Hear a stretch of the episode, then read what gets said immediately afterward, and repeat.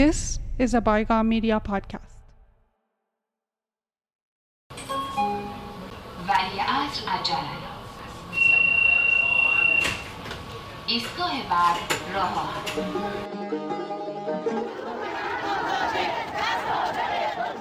آقای قطبزاده را یک دفعه فرستادیم برای لیبی. دست امامو همیشه بوسیدم و همیشه میبوسم. گفتن که این منزل محل بسیار مناسبی برای انفجار. دفعه آقای خمینی گفتن که صادق مستحق اعدام نیست. گفتن که گفت اعدام. رگ اینها خون روسی جریان داره.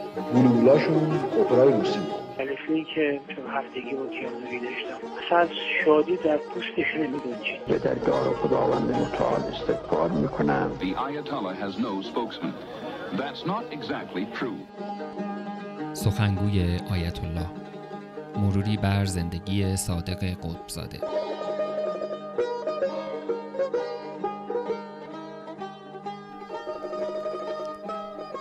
سلام، من محمود عظیمایی هستم، اینجا تورنتوست و شما به اپیزود اول از فصل دوم پادکست رادیو دستنوشته ها با عنوان سخنگوی آیت الله گوش میدهید.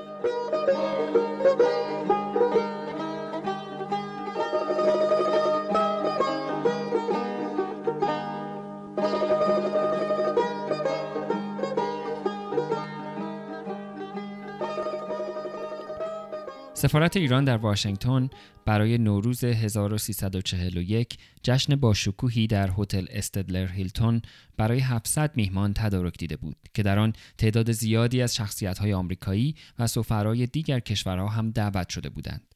مجری برنامه یکی از دانشجویان ایرانی صادق قطبی اصفهانی را به عنوان اولین سخنران جشن دعوت کرد. صادق به انگلیسی سال جدید ایرانی را تبریک گفت و برای همه سال خوبی را آرزو کرد و بعد به فارسی صحبت‌هایش را ادامه داد. از زبان مصطفی چمران بشنوید. قطبزاده شروع به صحبت کرد و گفت عید نوروز را به همه تبریک میگویم، اما عید بزرگتری است برای ما ایرانیان و آن ملی شدن صنعت نفت است که در 29 اسفند سال 1329 به دست دکتر مصدق عملی شده است. به محض اینکه ملی شدن صنعت نفت را به نام مصدق ذکر کرد، سیم میکروفون را قطع کردند.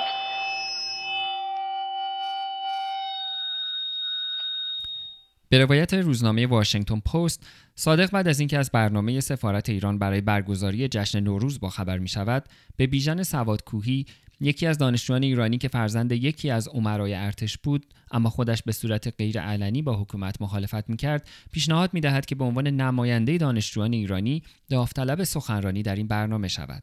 صادق یک متن سخنرانی در تمجید شاه و حکومت می نویسد و از طریق بیژن به سفارت می دهد. سفارت متن سخنرانی را تایید می کند و بدین شکل حضور بیژن در برنامه قطعی می شود. برای اینکه بعداً بیژن به دردسر نیفتد، صادق ترتیبی می دهد که صدایش شب مهمانی به شدت گرفته باشد تا بتواند عذرخواهی کند و به جای خود دوستش را برای سخنرانی دعوت کند. اما مصطفی چمران روایت دیگری دارد. و از 2 ماه قبل از عید نوروز نامه‌ای به من نوشت که من در کالیفرنیا بودم و گفت چنین تصمیمی گرفته و احساس خطر میکند، ولی به امید خدا تصمیم گرفته است که به هر گونه شده است این جشن طاغوتی اردشیر را به هم بزند. آن را یکی از دوستانش را مأمور کرد که هر روز به سفارت ایران برود و اظهار تملق کند و خود را شاهی جلوه دهد و نظر اردشیر زاهدی را به خود جلب کند. محمد اقتداری از اعضای کنفدراسیون دانشجویان ایرانی در واشنگتن که شرح این اتفاق را از شاهدان عینی شنیده است، هم با روایت واشنگتن پست که کارول جروم، دوست دختر کانادایی قطبزاده، هم آن را در کتابش نقل کرده موافق نیست. آقای بیژن سوادکویی که رفته بود اون بالا به هیچ وجه سراش نگرفته بود. خیلی خوبم صحبت کرد. قرار بود یه دسته گل به چیز بده، به دختر شاه بده. به بانو شهناز بده، ولی به هر صورت این کار رو انجام نداد. به جای اون یه مرتبه دعوت کرد صادق قطبزاده که بیاد صحبت بکنه. اون وقت صادق قطبزاده رفت بالا و با حرفایی که راجع به ملی شدن صنعت نفت و دکتر مصدق و بدبیرهایی که به ظاهری که اونجا نشسته بود با همسرش و همه مدعوین، به هر صورت مجلس به هم خورد. افراد سفارت روی سن میروند و سعی میکنند که او را از روی سن به پایین بکشند. بعضی از میهمانان فریاد کنان میخواهند که به او اجازه صحبت داده شود. فرج اردلان از اعضای اصلی کنفدراسیون در این مهمانی حضور داشته و آن شب را به یاد میآورد. در این فاصله آقایی داشتیم به نام آقای خلدبری که قوا خلدبری شاعری بود. این شروع کرد به داد زدن، فریاد زدن زنده باد دکتر مصدق، زنده باد دکتر مصدق. و تعدادی از این بچه‌ها هم که قبلا با همین آقای سوادکوهی دوست بودن و فلان، دو سه تا از این میزا رو برگردوندن و شلوغ شد. از زبان مصطفی چمران بشنوید. 6 نفر از دوستان قطب‌زاده که مطابق نقشه دقیق در گوشه و کنار این سالن بزرگ موضع گرفته بودند، بشقاب‌های غذا را گرفته مثل بشقاب پرنده به سمت سن پرتاب می‌کردند.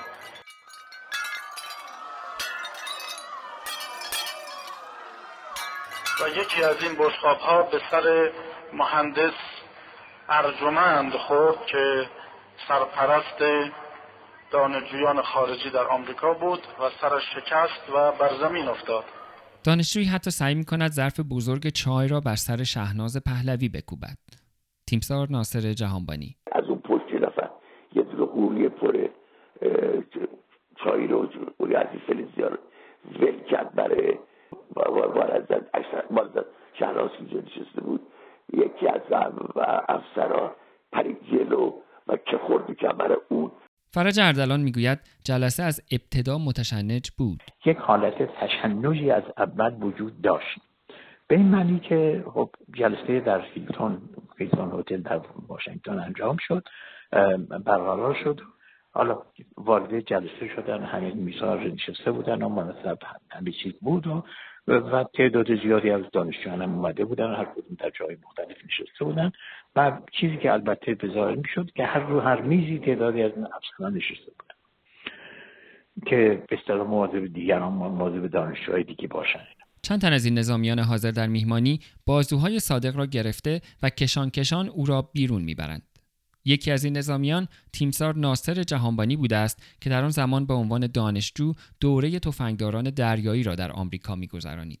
اومد برای قدرت شروع کرد توی چیز برای صحبت کردن. صحبت کرد ما سعی کردیم جلوش بگیریم، بیدن شروع کرد فریاد زد شما می‌خواهید به وسیله یک مشت افسر رجاله سراغ ملت ایران را خاموش بکنید که ما در همین از طرف سفارت بلنگور قطع کردن، بلنگوری که قطع کردن شروع کرد هوار کردن. ما گرفتیمش با پس کردنی بردیمش بیرون در حسابی کتکی زدیم، فرستادیمش توی دست پلیس. من همش وقتی که ایشون اومده بود بیرون میترسیدم انقلاب، میترسیدم ایشون میدوند و من خوب میشنام میترسیدم گرمون بیاره برای گرمون نیمون. بعد برگشتیم توی سالن. وقتی که ما برگشتیم توی سالن دیدیم که مردم نشستن، ارتشیر زاهدی واسطه و میخواد سخنرانی بکنه. گفتش که بله این اتفاق اینطوری بوده اونجوری بوده. یه پسری بغل دست من واسطه بود که بعد اینکه حرف زد گفتش که این جماعه از همه کمونیستا هستن. این داد مردی که کمونیست خودتی، من زدم تو گوشه این، بیرونش کردم رفت بیرون. بعد این باز کشون بردیمش بیرون، اینا رو بردیمش دادیم دست پلیس بردنش. بعد عبدیر خود جلسه آروم شد، ولی جلسه که آروم شد خیلی چیز بود، خیلی تنس بودش. این قائله با دخالت پلیس و دستگیری صادق قطبزاده و 4 دانشجوی یاغی دیگر خاتمه یافت، هرچند سفارت ایران بامداد روز بعد از شکایت خود علیه دانشجویان صرف نظر کرد. محمد اقتداری. ardeshir zahedi تصمیم میگیره که تا دمدم صبح اونا رو بیرون بیاره، به خاطر اینکه ممکنه مشکلات دیگه‌ای براش باشه از نظر مسائل سیاسی و این چیزا، یا بهش فشار آوردن که آقا دانشجو هستن ولشون کنین این چیزا و آزاد کرده بودن. روزنامه واشنگتن دیلی روز بعد شرح ماجرا را منتشر کرد. سفارت بریتانیا در واشنگتن هم روایت مشابهی را محرمانه به دولت مطبوعش گزارش کرده است. در این گزارش ضمن اینکه اشاره شده بعضی از دانشجویان معترض به سختی در بیرون سالن مورد ضرب و جرح برگزارکنندگان قرار گرفتند، می‌افزاید قطبزاده قبل از اینکه از پشت میکروفون به پایین کشیده شود فریاد کشیده عدالت و آزادی برای دانشجویان دانشگاه تهران.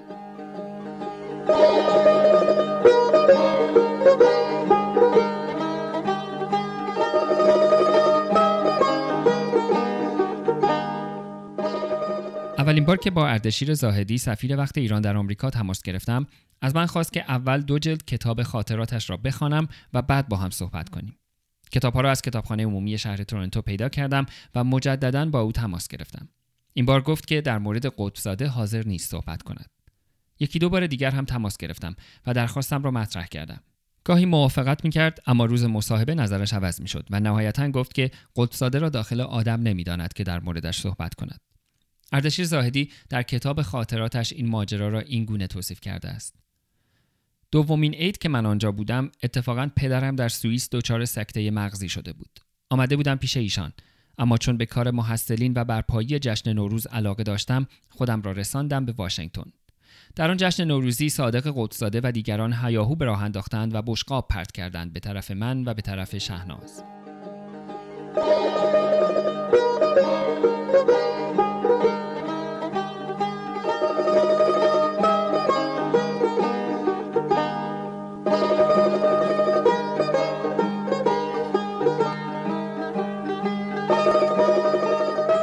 ماجرا در ایران انعکاس گسترده‌ای داشت و حتی با شایعات و اغراق‌هایی همراه شد که همچنان بر دوش خاطرات افراد و حتی کتاب‌های تاریخ سنگینی می‌کند. مهمترین آن سیلی زدن قطبزاده به صورت اردشیر زاهدی است. ابوالفضل حکیمی از اعضای قدیمی نهضت آزادی که در همان زمان‌ها از ایران با قطبزاده مکاتبه داشته است، هم واقعه را همان گونه به یاد می‌آورد. خیلی سیاسی بود. معروف هم از کسی آمریکا خب گوش اردشیر زاهدی زد. از فرج اردلان که خود در آن مهمونی حضور داشت پرسیدم که آیا داستان سیلی زدن قطبزاده به صورت اردشیر زاهدی واقعیت دارد؟ این داستانی که آقای قطبزاده به کشته زد با آقای زاهدی اصلاً به هیچ وجه حقیقت نداره. تیمسار ناصر جهانبانی هم نظر مشابهی دارد. اما یک کشته محکم از من خورد، نه اینکه اونا به اردشیر زاهدی کشته زده باشن. نه، محمد اختصاری به درستی معتقد است که این اتفاق نقش مهمی در برجسته کردن صادق قطبزاده داشت، ولی اون اتفاق یک نتیجه سیاسی داشت و اون نتیجه سیاسیش هم این بود که صادق قطبزاده رو در محل کاملا برجسته کرد. در قسمت بعد برایتان از آشنایی صادق جوان با دکتر محمد مصدق و عضویتش در نهضت مقاومت ملی خواهم گفت و داستان مهاجرتش به آمریکا را خواهید شنید.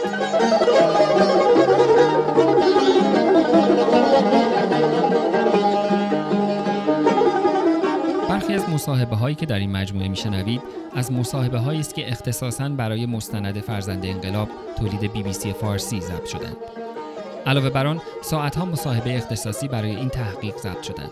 همینطور از مصاحبه‌هایی از تاریخ شفاهی دانشگاه هاروارد، تاریخ شفاهی بنیاد مطالعات ایران، آرشیوهای شبکه‌های مختلف خبری و تلویزیونی و آرشیوهای شخصی در این مجموعه مورد استفاده قرار گرفتند.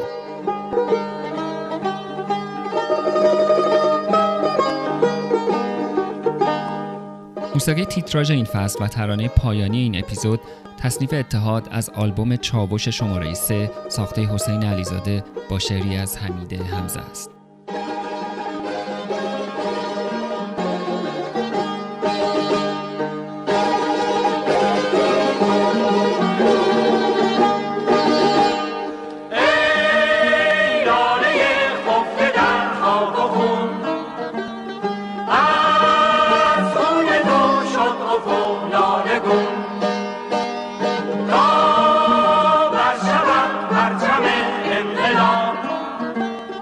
Bye.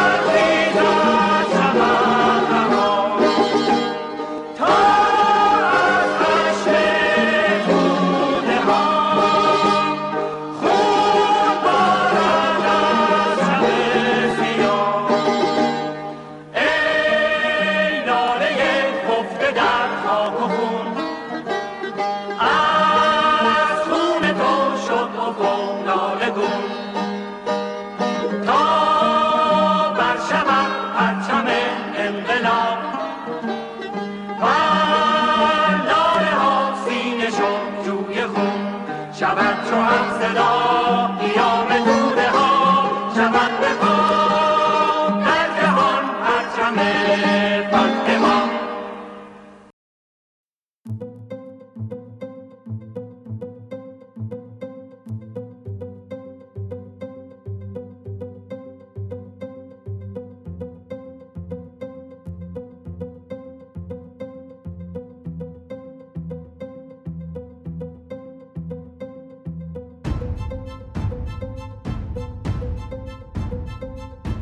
چون گذشته پادکست های رادیو دستنوشته ها را می توانید در همه اپلیکیشن های استاندارد پادکست و همینطور ساوند کلاد و تلگرام دنبال کنید.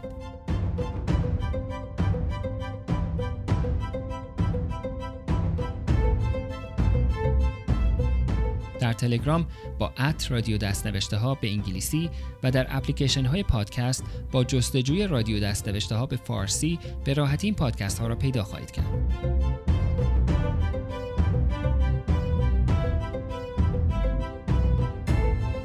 اگر خارج از ایران زندگی می کنید و مایلید با حمایت مالی از رادیو دستنوشته ها به استقلال و بقای این پادکست کمک کنید، سری به سایت gofoundme.com/دستنوشته ها بزنید که در آن می توانید از جزئیات کمک های دریافت شده و نظرات حمایت کنندگان هم با خبر شوید.